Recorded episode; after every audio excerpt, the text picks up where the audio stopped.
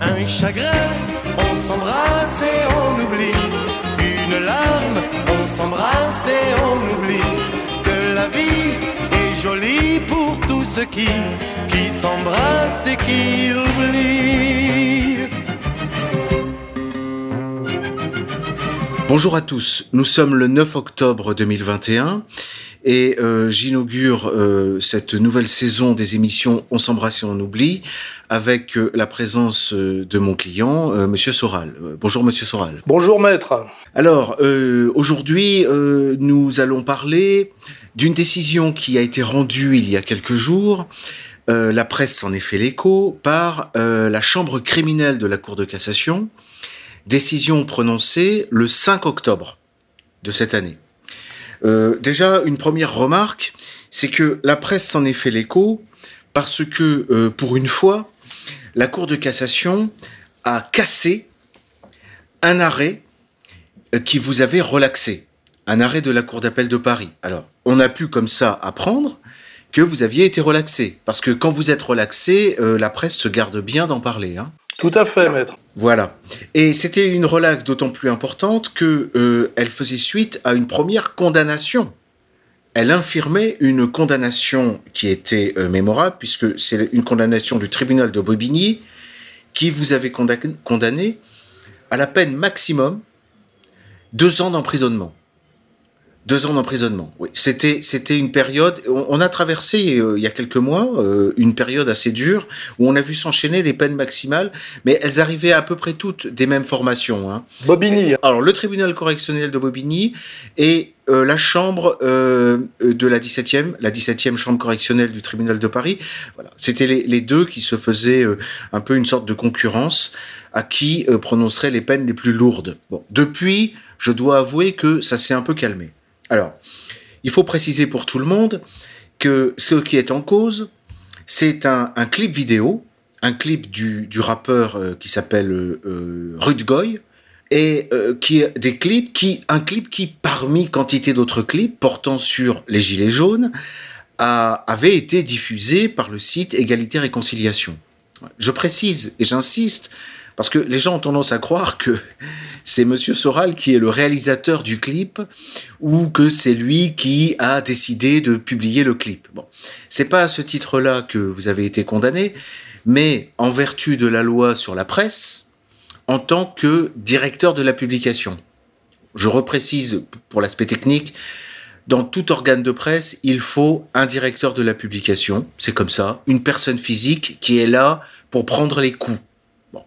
Vous n'avez pas demandé à prendre les coups, c'est la jurisprudence de cette même cour de cassation qui dit que, puisque c'est le site de l'association Égalité Réconciliation, et que vous êtes le président de l'association Égalité Réconciliation, eh bien vous êtes euh, condamné à être celui qui prendra les coups dès qu'il y aura des poursuites.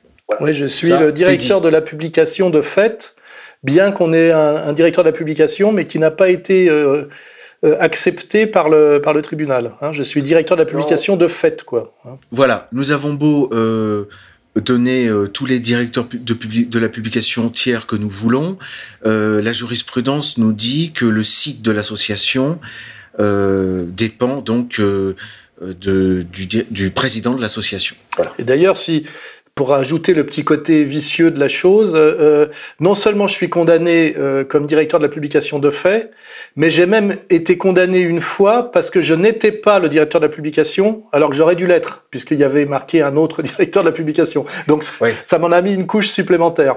C'est vrai qu'il il fallait que le site mentionne votre nom.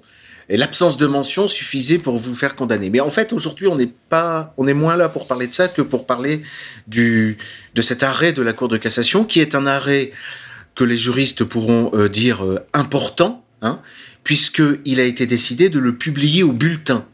Alors le bulletin des arrêts à la Cour de cassation, c'est une sorte de journal officiel, une sorte de, de jurisprudence de la haute cour. Hein. Euh, ça, ça donne, euh, c'est quasiment au-dessus de la loi, on peut dire, hein, c'est la bonne interprétation des lois. Bon. Donc votre cas a été jugé, mérité euh, la publication au bulletin. Alors, c'est là qu'on peut rentrer dans le, le commentaire euh, du contenu de cette donc jurisprudence que j'ai qui a été publiée hein, sur votre site. Alors, Peut-être vous avez déjà une, des questions ou un commentaire sur cet aspect? La, la, première remarque que je peux faire, c'est que euh, moi, j'ai eu vent de cette condamnation euh, par euh, le Figaro. Hein, c'est-à-dire, c'est toujours par les journaux qu'on apprend ça, avant même d'être tenu au courant par la, on la voie légale et hiérarchique.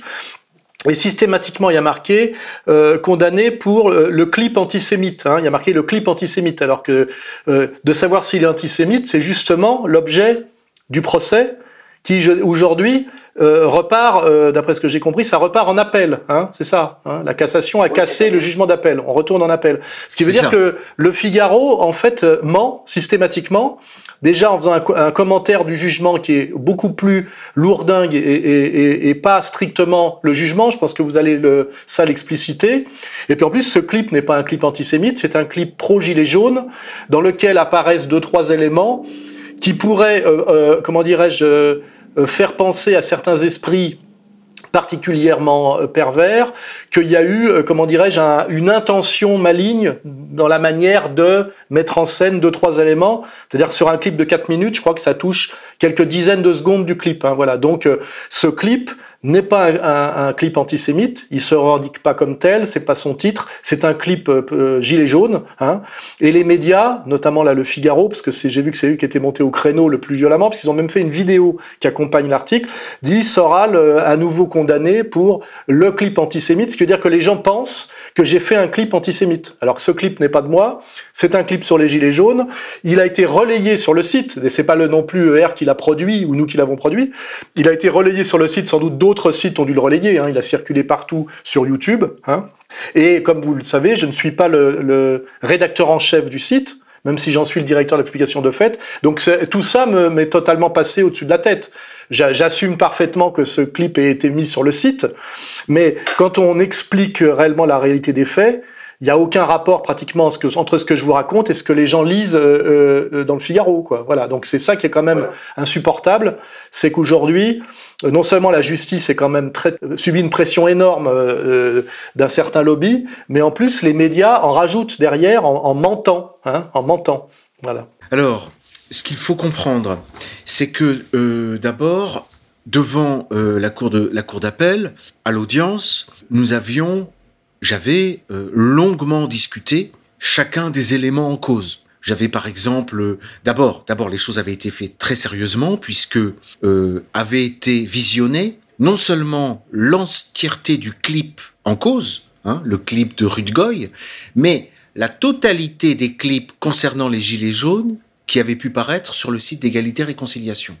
De sorte qu'on a pu voir que ce clip n'était qu'un, peut-être un vingtième de l'ensemble de la communication, et j'expliquais bien qu'en fait, égalité réconciliation soutenant les gilets jaunes relayait systématiquement les clips vidéo, la musique qui entourait le mouvement des gilets jaunes.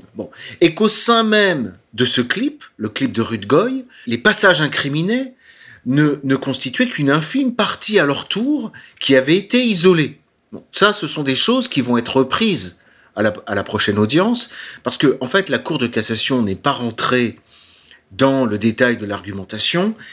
Elle a reproché à la Cour d'appel de ne pas avoir, d'une part, de, ne pas avoir explicitement répondu à certains arguments, en, l'occurrence les arguments du MRAP, je vais vous dire lesquels, et d'autre part, de ne pas avoir suffisamment argumenté dans son écrit il est certain que si on avait pu avoir, par exemple, comme ça se fait dans les pays anglo-saxons, la transcription de l'ensemble des débats, on aurait vu que euh, la décision des, magistrats n'a pas été prise euh, au hasard. Bon, alors, la, Cour de cassation commence par rappeler, là encore, elle prend un extrait, l'argument des juges d'appel pour vous relaxer.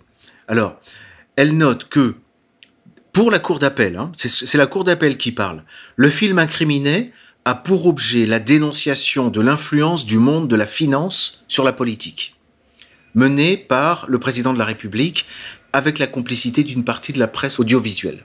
Ça, c'est la première chose.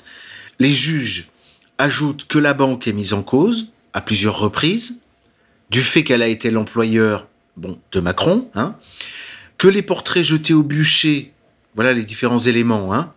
Alors déjà, le terme de bûcher, ça j'en ai longuement parlé à l'audience et dans mes conclusions, il ne s'agit pas de bûcher, hein, il s'agit de brasero, c'est-à-dire des tonneaux en métal dans lesquels on fait brûler du bois pour se chauffer. Parce que je rappelle le contexte des ronds-points, l'hiver avec le froid et avec euh, ces, ces feux qui permettent simplement de se réchauffer les mains. Oui, c'est parce que c'est les gilets jaunes, les gilets jaunes, qui, ont des bras zéro euh, sur les ronds-points. Hein. Voilà, qui apparaissent dans le clip. Mais articulés par euh, sous, l'œil de la lycra et du MRAP, ça devient des bûchers, des bûchers et des fours crématoires. C'est comme ça que c'est analysé. Hein.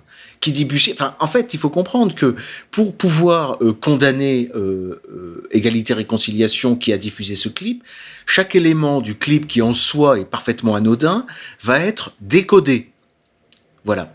Donc jeter l'image, par exemple, de Bernard-Henri Lévy, c'est décodé, c'est compris comme mettre les juifs, l'ensemble des juifs, tous les juifs, dans un four crématoire. Donc le fait que il y a eu quantité d'autres photos, y compris de personnalités non juives, qui ont été mises euh, au bras zéro sur le clip. Ça n'a pas d'importance. On, va voir euh, ensuite pour, pour, quelle raison. Bref, je reprends. Voilà, ne vise pas seulement, c'est ce que dit le magistrat, mais également des personnalités non juives au bûcher.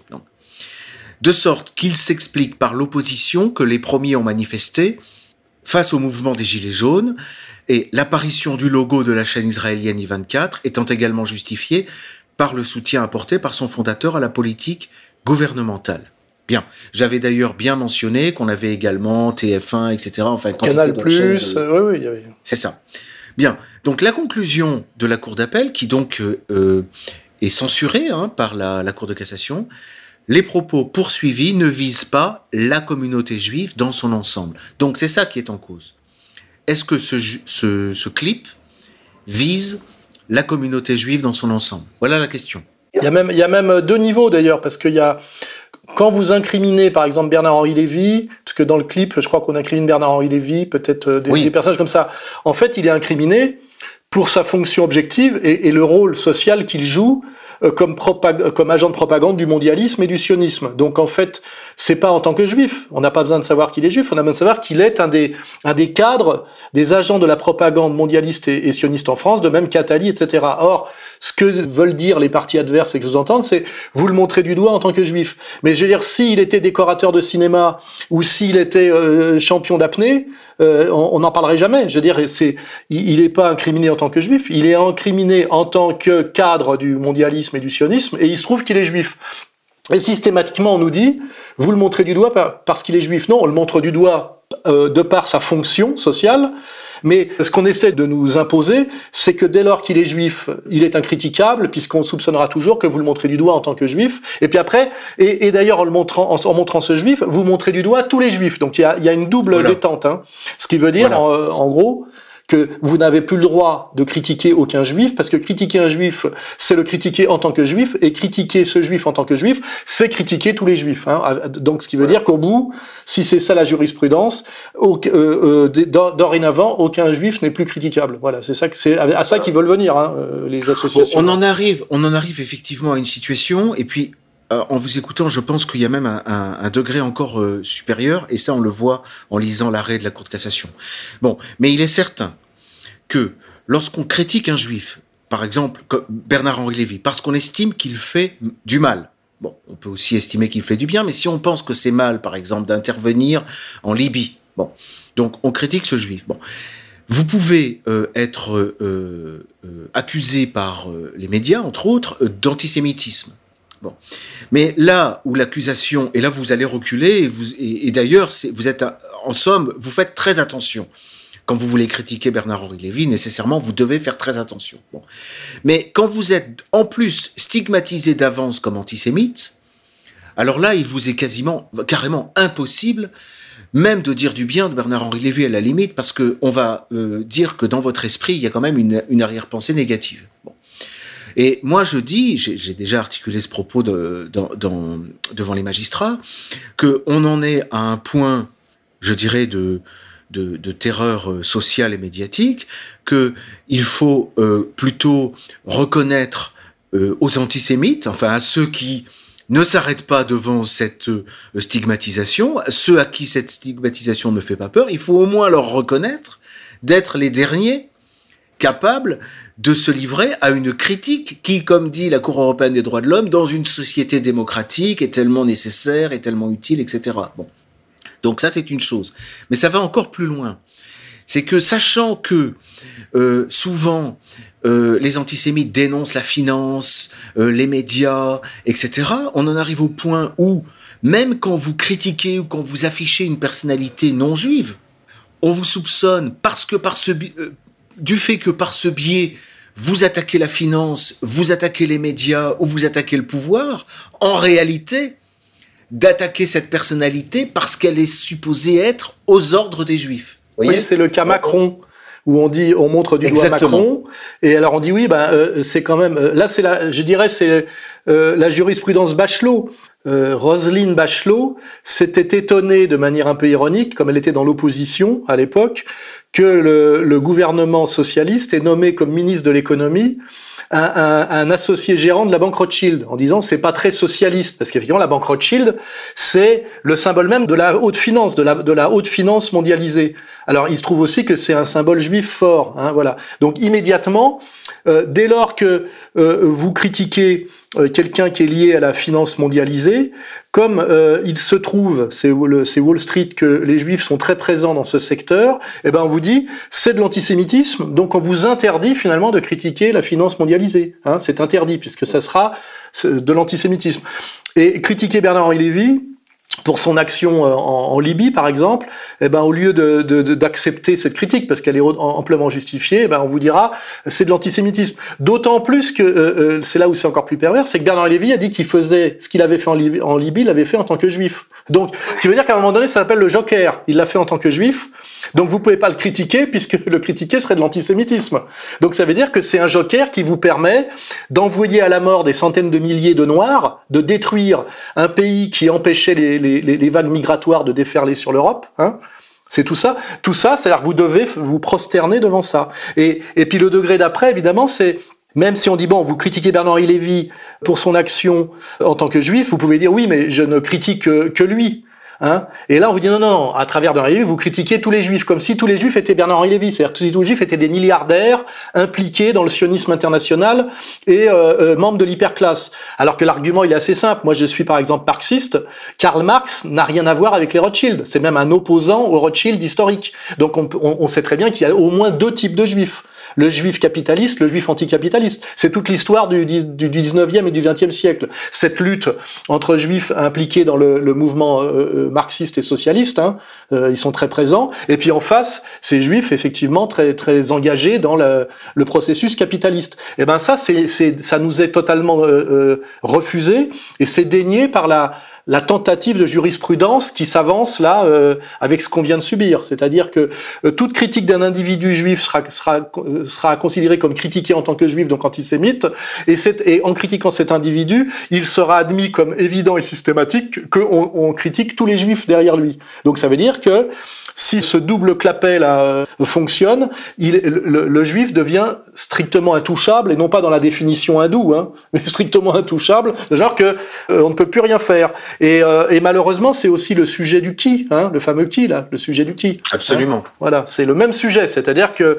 quand vous vous énoncez le nombre de personnes qui sont impliquées dans la stratégie, on va dire, de dictature vaccinale, il y a effectivement une surreprésentation de gens issus de la communauté juive, Buzyn, Lévy, etc., qui sont réellement très actifs jusqu'au petit Enthoven, etc.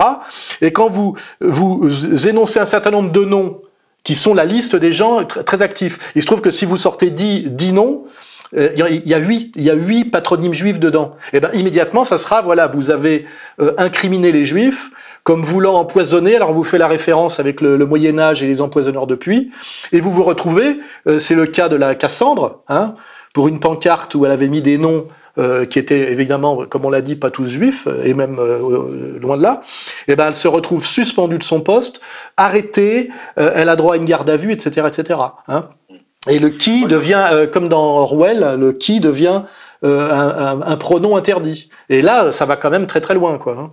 Oui, oui. Non, mais l'effet de, de enfin, la façon dont euh, cette jurisprudence euh, pourrait être comprise, parce qu'on va voir que dans le détail, elle, est plus prudente que ça, mais la façon dont on voudrait sans doute qu'elle soit comprise, c'est finalement que la personne euh, qui est traitée d'antisémite et qui ne se met pas à pleurer, vous savez, c'est la jurisprudence Chalençon, qui ne se met pas à pleurer en demandant pardon, cette personne-là, en réalité, n'a plus du tout droit à la parole. Mais c'est le résultat, c'est ça. C'est-à-dire qu'en fait, vous êtes bien placé pour en parler. Vous, n'avez plus accès aux médias. Euh, même la référence qui, pourrait être faite à votre nom devient euh, euh, stigmatisante. Hein, ça, devient une façon de condamner quelqu'un, c'est de le rattacher à Soral. Hein, et, à terme, vous vous êtes même obligé de quitter le pays. Voilà. Oui, parce que là derrière, il y a quand même, euh, pour avoir euh, relayé indirectement un clip de rap pro-gilet jaune sur le site, je me retrouve actuellement condamné à deux ans de prison ferme, qui, qui s'additionne à, à d'autres peines. déjà. Oui, oui, on en est à peu près à six ans de prison pour continuer à faire un travail, un travail de journalisme critique qui correspond exactement au travail moyen du journaliste de gauche des années euh, début des années 80. Hein C'est-à-dire que, en fait, j'ai simplement continué à faire le même travail que je faisais dans mes premiers livres et même dans jusqu'où dans, dans jusqu'où va-t-on descendre euh, il faut bien comprendre d'ailleurs que quand j'ai continué à faire ce travail de livres qui étaient des best-sellers et qui me valaient d'être invité dans les médias à l'époque, eh ben, à un moment donné, j'ai continué à faire le même travail qui était Dialogue des accordés avec Eric Nolot, qui lui trône chez Hanouna, et le livre, qui, continuait le même travail critique, euh, a été interdit par décision de justice, ce qui est assez rare. Hein. Euh, euh il a été euh, brûlé, il y a eu auto quoi. Donc on voit bien là qu'il y a une, une dérive quand même pour, enfin pour une démocratie et qui, qui, qui est quand même la, la, sainte patronne des droits de l'homme, ça va quand même très très mal. Hein. Et là, ce, ce, ce jugement, même si il a été euh, interprété de façon mensongère par les, euh, le Figaro, qui doit, ça doit d'ailleurs tout ça être l'AFP et puis tous ceux qui ont repris derrière. En réalité, quand on l'a lu ensemble, parce que c'est du droit, c'est subtil, en fait, ce qu'on peut comprendre, c'est que euh, le, le, le, comment s'appelle la Cour de cassation a été sommée de casser le jugement précédent, c'est-à-dire le jugement d'appel. D'ailleurs, les gens ont découvert que j'avais gagné en appel parce que ça, le Figaro se garde bien de relayer quand je gagne, quand nous gagnons, quand vous gagnez, maître. Hein et en fait, le, la Cour de cassation, je dirais, euh, subissant une pression et assez lâchement, hein, a simplement dit que, que vous n'aviez pas assez argumenté. En fait, c'est pas vous, c'est que le jugement d'appel n'était pas assez argumenté. Voilà. Et qu'il fallait. Alors qu'en fait, l'argumentation elle était totalement faite par vous, elle était totalement faite au tribunal, mais elle n'a pas été entièrement retranscrite. C'est ça, hein, Voilà, voilà. Alors on y vient, on y vient. Alors précisément, il y a deux types de reproches qui sont faits à la cour d'appel. Euh, D'abord, ce sont des reproches formels, hein, purement formels. Euh, le premier, c'est de ne pas avoir répondu au MRAP. Donc il suffit de répondre. Euh, quitte même à envoyer promener le MRAP. Enfin, moi, c'est ce que je vais plaider au, à la prochaine audience. Répondu sur deux choses. D'abord, euh, soi-disant, hein, parce que ça a été fait oralement, le pseudonyme du groupe auteur du rap litigieux, Rude Goy Beat, traduisait l'opposition faite entre juifs et non-juifs. Ouais, mais d'ailleurs, euh, en sous-entendant que cette opposition venait des non-juifs, alors que Goy, c'est la manière injurieuse dont les juifs nomment les non-juifs quand ils sont pas là. Hein oh. C'est ça injurieuse, injurieuse ou pas. Moi, je pense que euh, toute communauté religieuse distingue euh, les siens et les autres, les élus et les non-élus, les sauvés et les damnés. Bon. Donc, bref. En tout cas, le terme goy, effectivement, repris par un goy finalement, hein, c'est ça le problème. Un goy supposé antisémite, bien, euh, ça euh, peut valoir, euh, ça, peut ça peut être un argument pour dire que on vise toute la communauté juive. Et puis alors attention, on la vise pour provoquer à la haine, pour l'injurier, pour la diffamer. Hein. C'est pas c'est pas, c'est pas simplement comme ça. Si je veux euh, montrer du doigt ce glissement, euh, quelqu'un qui, qui, se, qui a conscience qu'il est un goy, on le considère comme antisémite. Pourquoi? Parce qu'il sait comment la religion juive considère les non-juifs. Hein C'est-à-dire qu'il a conscience d'être considéré comme un sous-homme. Et comme il sait que la religion juive le considère comme un sous-homme, il est donc antisémite. Donc un antisémite, c'est quelqu'un qui sait qui a identifié en fait le, le, le mépris euh, fondamental de la religion juive quand elle s'adresse aux non-juifs. Donc là, on est quand même systématiquement dans des inversions. Hein Restons prudents, Monsieur Soral. Hein, oui, oui, oui. Qui, a, qui a identifié, croit-il, Hein, le supposé euh, mépris euh, du parce juif que non, pour le goy. Parce que dans, l'imaginaire collectif, on essaie de nous faire croire que goy, ça serait équivalent de youpin. Vous voyez, c'est-à-dire c'est c'est une Ah oui. euh, une injure antisémite. Alors qu'en fait, ça veut dire exactement l'inverse. Hein euh, ça veut dire exactement l'inverse. Donc ça, c'est à faire remarquer. Autre remarque, puisqu'on va on, va en profiter, c'est une émission là-dessus. Traditionnellement, le MRAP avait été créé euh, pour faire face à la LICRA, pour défendre en fait les, les- plutôt les arabo-musulmans, les maghrébins, c'est-à-dire gérer. euh, euh, vous savez que dans la LICRA, il y a la Ligue contre le racisme et l'antisémitisme, mais en fait, le racisme c'est la portion, c'est plus que la portion congrue. Ça ne gère en fait que l'antisémitisme. Et le MRAP était là pour compenser ce petit déficit et traditionnellement euh, s'occupait des questions de racisme anti-arabe, anti-maghrébine, euh, anti-personnes issues du tiers-monde ou de l'ancien empire colonial. Et là, on, finalement, on se retrouve attaqué le plus brutalement par le MRAP, qui aujourd'hui devient strictement l'auxiliaire de la LICRA. C'est ça que je veux dire. Hein. Euh, voilà. Ça aussi, ça fait partie des glissements. Dans, il y a 20 ans, le MRAP ne serait jamais monté sur un tel dossier. Hein, jamais. Au contraire, puisque Soral, je rappelle, est quelqu'un qui, dans une ambiance zémourienne généralisée, euh, euh, euh, s'oppose à la stigmatisation des Maghrébins de confession musulmane, ce qui est quand même la plupart des cas, ass- assimilés systématiquement aujourd'hui à des crypto-terroristes. Donc normalement, le MRAP devrait plutôt être de mon côté, en disant Soral, quand même, est un antiraciste. Puisqu'en réalité, je suis un antiraciste. Ça m'est même reproché aujourd'hui par les, les jeunes euh, supporters de, de, d'Éric Zemmour. Hein. Je suis aujourd'hui euh, euh, considéré comme de- du camp d'en face. Hein. Euh, il suffit de regarder le face-à-face qu'il y a eu entre Youssef Indy et le petit, qui a d'ailleurs un, un- un nom à consonance musulmane, Rojdi. Rojdi, comme Rojdi Zem ou Salman Rojdi. Voilà. Voilà. Alors, seconde, second élément euh, euh, invoqué par, le MRAP et, et auquel il aurait fallu formellement répondre, l'emploi du terme parasite pour qualifier certains membres de la communauté juive renvoyait au vocabulaire utilisé par les nazis pour désigner les juifs. Alors, moi, j'ai déjà, avant d'avoir vos commentaires, j'ai déjà les, deux choses à dire. D'abord, le terme parasite n'était pas euh, utilisé pour qualifier certains membres de la communauté juive. Il était désigné pour, pour qualifier la banque, euh, la finance, euh, etc., etc., au sein duquel, au sein des personnalités desquelles on avait vu, on a vu qu'il y avait certaines personnes rattachées à la communauté juive. Bon, donc là, c'est un raccourci évidemment opéré par le MRAP, mais il faut y répondre, hein, peut-être de cette façon-là. Et par ailleurs, le vocabulaire utilisé par les nazis pour désigner les juifs. Bon. Euh, alors là, j'avais fait une fois une conférence à Toulouse dans le cadre d'égalité et réconciliation, et j'avais fait tout un, un abécédaire du vocabulaire euh, euh, qui devient interdit. Le terme parasite. Alors que, si, si je peux rebondir, parasite, euh, quand, Oui. quand j'enter- j'emploie ce terme régulièrement, s'oppose à productif. Hein, C'est-à-dire que c'est un terme, je dirais, pratiquement, je dirais, d'économie marxiste. C'est-à-dire qu'il y a, il y a le, le parasitaire, le productif, euh, euh, en considérant que, notamment dans la, dans la philosophie marxiste de Kluskar, tout est surdéterminé par le rapport production-consommation. Et, et il y a ceux qui produisent plus qui consomment, et ceux qui consomment plus qui produisent. Et ça, ça, ça s'appelle la lutte des classes. Et ce qu'on est, ce qu'on essaye de rétablir, pour des raisons, je dirais, de politique c'est de rééquilibrer ce rapport production-consommation. C'est-à-dire que on estime qu'il est moral que les gens consomment l'équivalent de ce qu'ils produisent et pas qu'il y ait des gens qui consomment énormément sans produire et d'autres qui produisent énormément sans consommer. Donc quand là on parle, on parle de parasites, on fait simplement remarquer que c'est des profiteurs de la société, des gens qui ont un, comment dirais-je un, niveau de vie très élevé alors qu'ils ne participent pas à la richesse du pays. Donc tout ça, dire que ça veut dire ça désigne systématiquement les juifs, une fois de plus, c'est très antisémite comme démarche puisque euh, Karl Marx, euh, lui, qui est juif, est un militant de la lutte contre le parasitisme social par une analyse justement des rapports production-consommation. Et c'est quand même dans cette filiation que je m'inscris. Donc de dire, euh, quand vous désignez le parasite, vous désignez le juif, ça veut dire que finalement, ces gens-là admettent presque dans un inconscient qui est très dangereux que le juif est un parasite systématique, ce qui est absolument faux socialement. Hein. Mais par contre, évidemment, Bernard-Henri Lévy, de par son sa praxis, je, hein, euh, est, est, est, éminemment parasitaire, oui, euh, d'un point de vue, d'un point de vue de la production. Non, et puis cette façon de figer euh, euh, tout un vocabulaire sous prétexte qu'il a été utilisé par les nazis, c'est trop facile.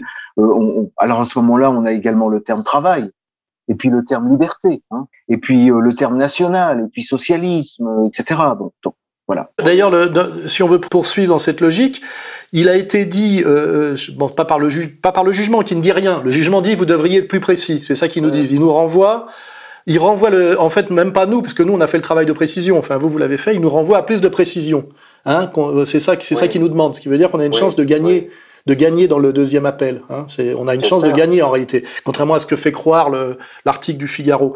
Et quand, quand à un moment donné ils disent que les bras zéro égale le four crématoire, là c'est quand même c'est quand même un nombre de glissements là additionnés qui sont énormes. Allez-y, commencez. Alors j'y viens, j'y viens, parce que ça c'est la seconde partie où précisément on, on reproche à la cour d'appel de ne pas avoir recherché si alors rechercher quoi?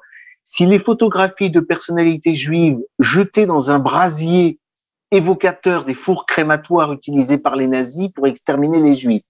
Voilà, première chose. La fin de la phrase, c'est ne visez pas la communauté juive dans son ensemble. Mais ça, c'est le premier élément. Alors allez-y. Les bras zéro. Alors, alors euh, oui, déjà euh, un bras zéro, on l'a expliqué, c'est un truc pour se chauffer les mains de pauvres, euh, qui effectivement correspond dans le clip gilet jaune à la réalité des gilets jaunes sur les ronds-points, qui faisaient des bras zéro pour se chauffer. Et à un moment donné, dans ce bras zéro, ils jettent des photocopies où il y a la photo, entre autres, hein, de, de, je crois, de, de Bernard Lévy, d'Atali et peut-être de je sais pas trop qui. Enfin, il doit y avoir trois, trois juifs dedans. Et là, on nous dit, euh, ça, c'est des brasiers qui rappellent euh, euh, les fours crématoires et les fours crématoires qui seraient le symbole même de la solution finale. Rien que déjà ça, c'est faux. Ce qui est le symbole de la solution finale, selon même le, narratif de la Shoah, ce sont les chambres à gaz. Hein, pas euh, les crématoires, il y en a partout, il y en a dans tous les hôpitaux. C'est pour brûler les corps, pour éviter les contaminations, la décomposition. Je veux dire, euh, aujourd'hui, la majorité des Français, euh, quand leurs aïeux décèdent, les incinèrent. Hein. Un incinérateur, hein, ça s'appelle comment d'ailleurs Un crématorium, c'est ça? C'est un four, c'est un four crématoire, hein, crématorium. c'est une, c'est une entreprise de four crématoire. Donc euh, tout ça, c'est une série de glissements absolument insupportables et qui nous amènent à, du délire. Un bras zéro n'est pas un four crématoire et un four crématoire n'est pas le symbole de la Shoah. Hein, voilà, un, four, un bras zéro, c'est un bras zéro, ni plus ni moins. Hein, et une photocopie, c'est une photocopie. Et Bernard-Henri Lévy, c'est Bernard-Henri Lévy. Hein, on est très très loin là de la de la Shoah.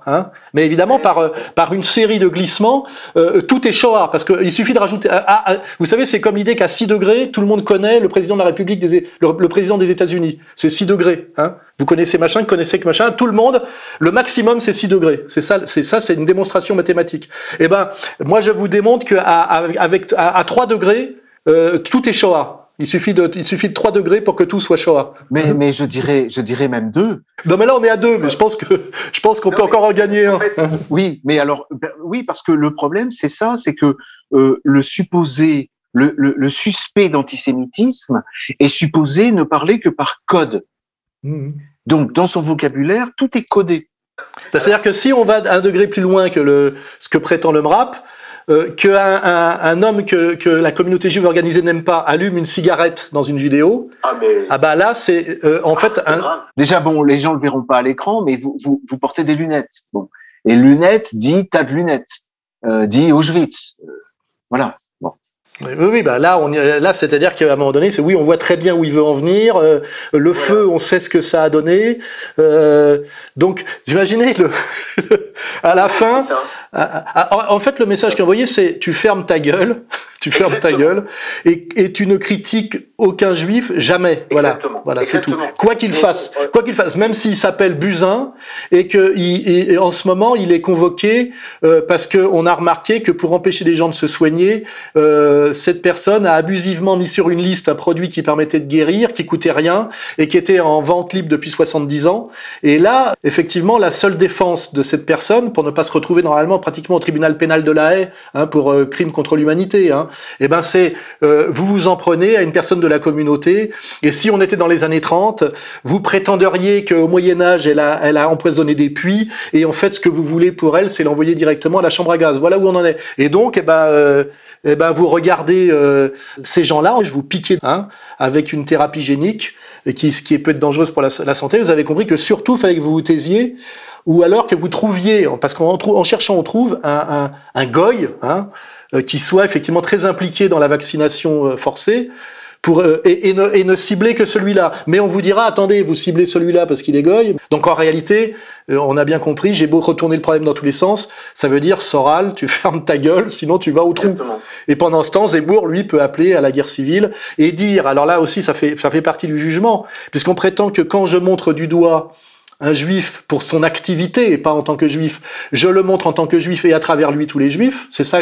alors que moi, j'ai toujours bien différencié dans, au tribunal euh, les juifs du quotidien avec euh, euh, l'oligarchie judéo-sioniste incarnée par le CRIF. Hein. J'ai toujours montré du doigt le CRIF et jamais les juifs du quotidien. Ben, malgré tout, je suis systématiquement condamné comme faisant l'amalgame. Alors que Zemmour, lui, vient d'être relaxé en disant qu'il ne faisait pas l'amalgame entre les musulmans et les islamistes, alors qu'il passe son temps justement à faire cet amalgame en disant euh, l'islamisme c'est de l'islam en action, et lui, il a été relaxé alors qu'il fait tout pour, la, pour amalgame, enfin, il, professe l'amalgame de façon systématique. Et moi qui évite l'amalgame, je suis condamné comme si je le faisais. Et là, il y a un vrai problème, non seulement d'injustice, mais de, de, de déni, de, la, enfin, de torsion de la logique. Et c'est ça le vrai, c'est ce qu'on peut appeler la destruction de la raison. Hein, la destruction de la raison par le, on va dire la, destruction de la raison par le CRIF, pratiquement. Quoi. C'est le vrai problème de fond. On est quand même le, la nation de la raison. Et dans mon dernier livre, euh, Comprendre l'époque, j'ai bien montré que la possibilité de dialogue entre les, entre les, entre les êtres humains, hein, la possibilité de l'échange pacifique, c'est le respect des règles de la logique, hein, la logique aristotélicienne, le respect de la logique, parce que sinon il n'y a pas de dialogue possible. On est dans le mensonge, le sophisme, la manipulation. Et que quand on commence à détruire la logique, on détruit la possibilité de l'échange pacifique entre les, entre les êtres et les communautés. Et c'est là qu'on arrive. Hein. On, est proche de, enfin, ça ressemble à une, conclusion euh, de, cette émission, mais je crois que en face, c'est-à-dire du côté de la LICRA, du MRAP, et etc., du CRIF, euh, il revendique de ne, pas souhaiter du tout dialoguer avec vous. Hein. Je crois que c'est le message général. C'est non seulement vous devez vous taire, mais si vous ne vous taisez pas, il est interdit de dialoguer avec vous. Hein, c'est ça le, message. Enfin, et, d'ailleurs, précisément, certaines personnes, on leur a interdit de parler avec vous. Oui, parce que justement, comme j'argumentais assez rigoureusement, euh, il était difficile de me, de me comment dirais-je, de, TADI, par exemple. Pour un oui. Euh, et puis surtout, les gens, quand ils, le public, quand il m'écoutait argumenter, euh, très très souvent et majoritairement, il se retrouvait de mon avis parce que l'argumentation était bien construite. Et, et, et c'est pour ça que, en réalité, euh, ils font deux choses. Ils m'ostracisent il me dit femme. Et puis surtout, le, plus grave, je dirais justement, parce que ça touche pas ma personne, c'est que ils, sont dans le sophisme et le, mensonge et le sophisme permanent. Hein, là, on va, parler, par exemple, de, oui, de l'article de l'article du Figaro, Soral condamné pour un clip antisémite. Hein, voilà. Dernier élément, dernier élément, toujours le reproche fait à la cour d'appel de ne pas avoir recherché si ne visait pas la communauté juive dans son ensemble les nombreuses références, références hein, aux clichés antisémites figurant dans le texte et les images. Alors ça, ça c'est une formule, je dirais, liberticide, hein, parce qu'il suffit de nombreuses références aux clichés antisémites pour que ça vise l'ensemble de la communauté juive. Et de quoi s'agit-il? Là, on est sur le, fond du clip. La mise en cause de la banque Rothschild à l'exclusion de tout autre établissement. Voilà. Alors que le, magistrat avait bien fait le lien entre la banque Rothschild et Macron. Et là, c'était pas par hasard si la banque Rothschild était mentionnée. Oui, et surtout que euh, là où je dirais que le ce, ce, jugement de la Cour de cassation qui n'est pas un jugement, qui demande, qui demande en fait, qui est un arrêt qui demande en fait que nous que, que, oui pour, pour, être plus précis, parce qu'en fait il nous demande d'être plus précis dans l'argumentaire. En fait, on a condamné, on, on, a, on, nous a absolument pas condamné par ce jugement. On nous a demandé de revoir la copie dans le sens de la précision.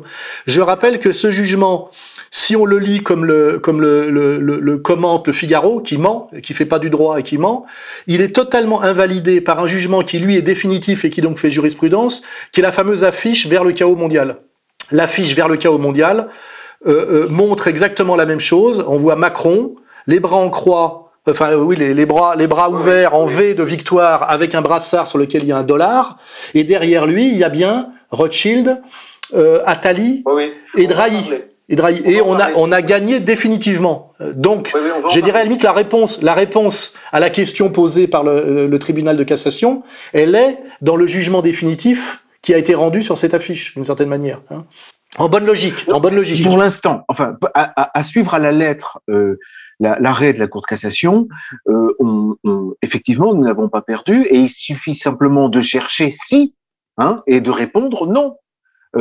les, les, la, mise en cause de la banque ne vise pas la communauté juive dans son ensemble. Et puis toute dernière mention, comme ça j'aurais été complet. Hein, on, on aura analysé la décision ligne à ligne.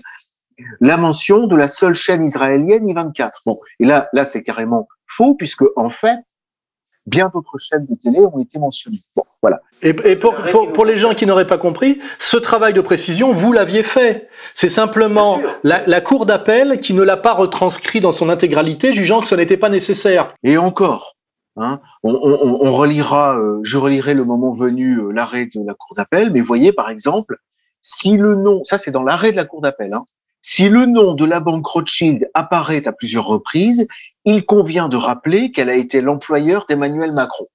Et eh ben ça, c'est ce qui a fait, c'est ce qui a fait que nous avons gagné en appel. Et donc définitivement, c'est le jugement qui a été rendu pour la fameuse affiche vers le chaos mondial. Hein. Et nous avons également mention de TF1, CNews, Canal+, Le Monde, Arte, etc dans l'arrêt de la Cour d'appel. Donc moi, je crois surtout que la Cour de cassation, bon, c'est pas lui, j'espère qu'elle prendra pas ça pour une offense, mais a surtout lu le mémoire euh, du MRAP et moins euh, l'arrêt qu'elle a censuré.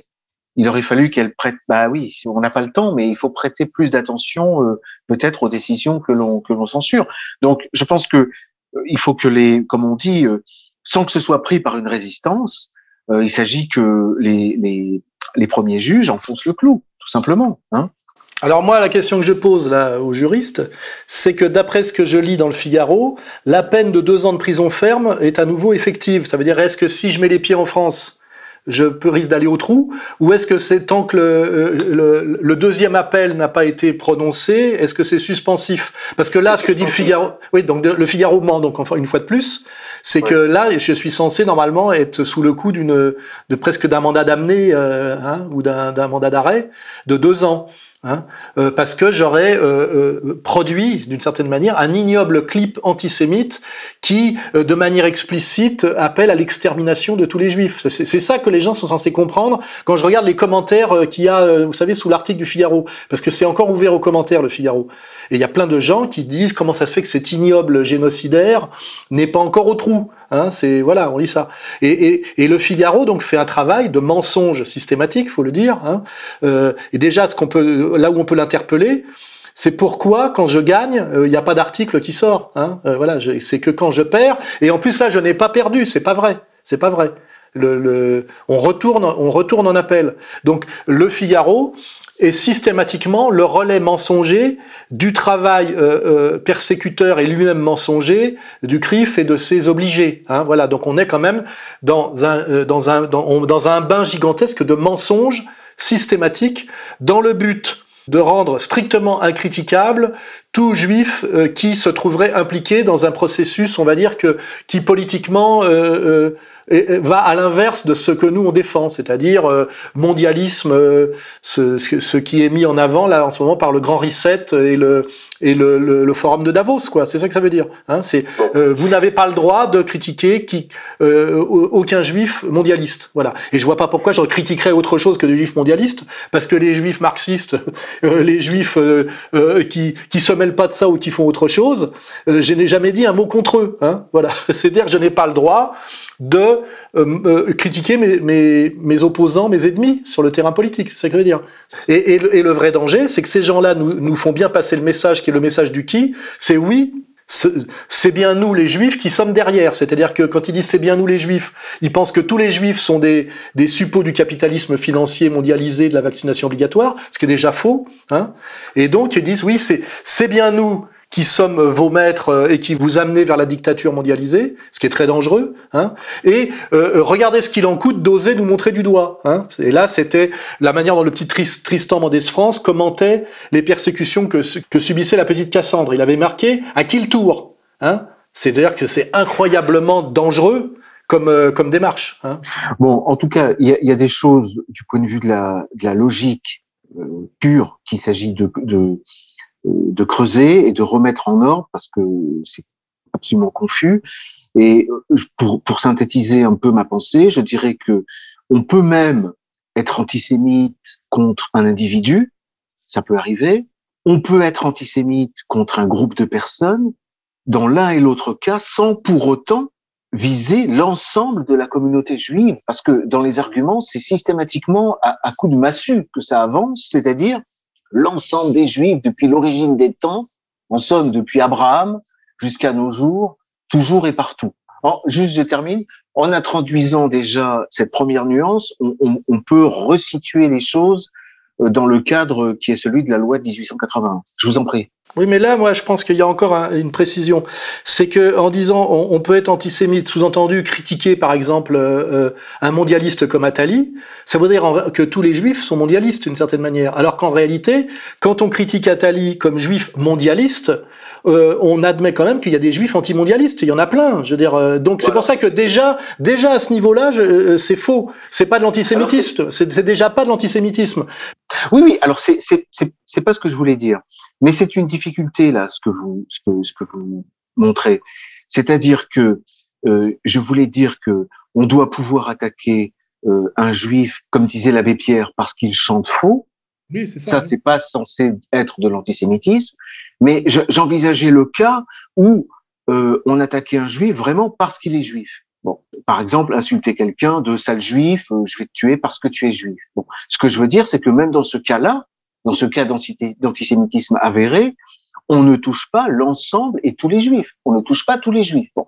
La frontière entre les deux est délicate dans le domaine, effectivement, euh, politique, puisque, comme vous le montrez très bien, vous avez euh, des, des, des, juifs, disons, euh, euh penseurs, philosophes, politiciens, qui associent le mondialisme, c'est-à-dire l'avancée vers un gouvernement mondial, au judaïsme. Et pour eux, dès lors que vous critiquez de toute façon le mondialisme et la globalisation et le gouvernement mondial, c'est que vous êtes un antisémite. Alors que euh, tous les intellectuels juifs, et, et loin s'en faut, ne sont pas pour adhérer à ce processus. Et, et, et d'ailleurs, euh, aussi des religieux ne sont pas pour associer ce processus historique et économique et social et politique aux valeurs du judaïsme. C'est-à-dire que c'est un débat qui est assez complexe, qui est assez ouvert.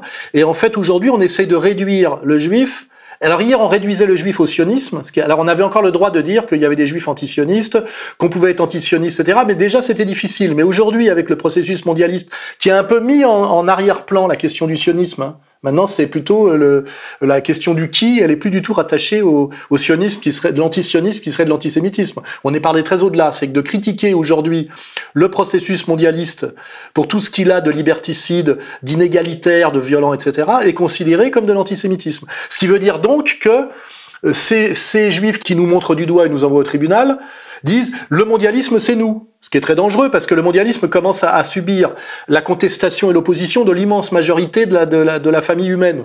Donc ces gens-là sont en train non seulement de se désigner comme les ennemis de l'humanité, hein, c'est comme ça, mais d'entraîner dans cette catégorisation euh, la majorité des juifs qui ne leur ont rien demandé. Ça a toujours été ça mon positionnement, puisque j'ai toujours fait remarquer qu'il n'y avait qu'un juif sur six qui était membre d'associations communautaires liées au, à, à, au CRIF et qu'on appelle la communauté juive organisée, qui est le terme euh, de Golnadel, hein, c'est pas moi qui l'ai inventé. Donc de toute façon, ces gens-là sont en train de dire le, le, le mondialisme c'est nous, euh, et, et, tous les juifs y participent, hein, et, euh, et euh, quiconque s'oppose au mondialisme est, en fait lutte contre les juifs, et c'est une guerre entre euh, l'humanité et nous. Je veux dire, c'est infiniment dangereux parce que je veux dire, c'est, c'est, euh, euh, si ça, ça devient euh, la version officielle qu'accompagne d'ailleurs, sans s'en rendre compte, la stupidité de l'article du Figaro. Eh ben, euh, moi, je suis un peu inquiet pour l'avenir à long terme de la communauté juive euh, non organisée, non organisée. Même au palais de justice, là devant le magistrat, à la réconciliation, ils ont dit non. Ils seraient encore mariés et plus heureux qu'aujourd'hui s'ils s'étaient dit on s'embrasse et on oublie. Le monde est fou, mon amour, il refuse le bonheur, mais nous on laisse parler notre cœur